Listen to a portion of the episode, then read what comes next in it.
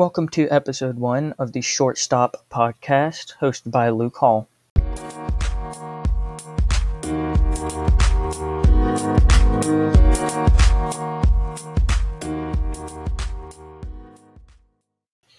Before we get into today's episode, I would like to now announce our sponsor. Huge shout out to Footlocker for sponsoring this episode of the Shortstop podcast. You are now able to go to footlocker.com and put in promo code SHORTSTOP10, no spaces, no caps, and you can get 10% off of your next order. Welcome, everybody. I'm Luke Hall, and today we are discussing the topic of Le'Veon Bell's release from the New York Jets and his decision to sign with the Kansas City Chiefs. Le'Veon Bell started the 2020 2021 NFL season with the New York Jets, but after the team started 0 5, he demanded his release. Bell was already irked by the team's poor decision making and soon took to Twitter to criticize the coaching staff. A little bit of history though. Back in March of 2019, the New York Jets had offered Le'Veon Bell a four-year, $52.5 million contract. After Bell's consistently poor performance through the first year and a half of his contract, the Jets had realized that they were not willing to pay him what they offered him. The Jets tried to deal Bell away in a trade, but there were no suitors that were willing to take on his massive contract. Ultimately, the Jets' only real option was to release the former star running back. And now the whole NFL just has to sit and wait for his decision on where he's going to play next. Despite there being no teams that wanted to trade for him earlier, there are plenty of teams now that, since he was a free agent, decided that they would try and pick him up.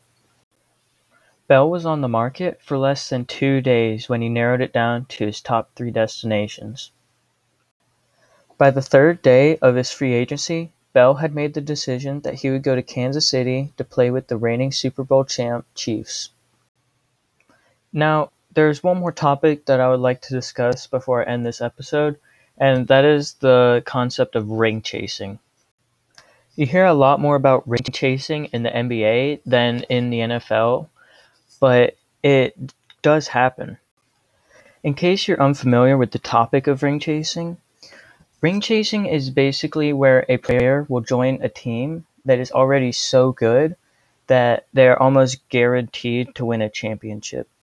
So the reason that I bring up ring chasing is because Le'Veon Bell has been accused of this by joining the reigning Super Bowl champion Kansas City Chiefs.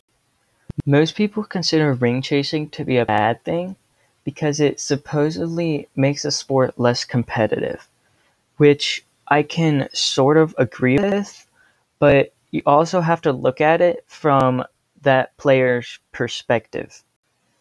Just think about if you were a player for really any sport and you had the opportunity to win a championship. I mean, isn't that what the sport is all about?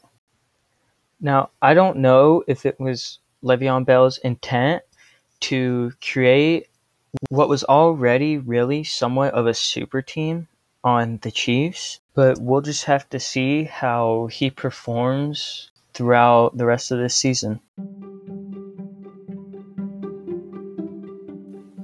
All right, I think that's going to do it for episode one of the Shortstop podcast.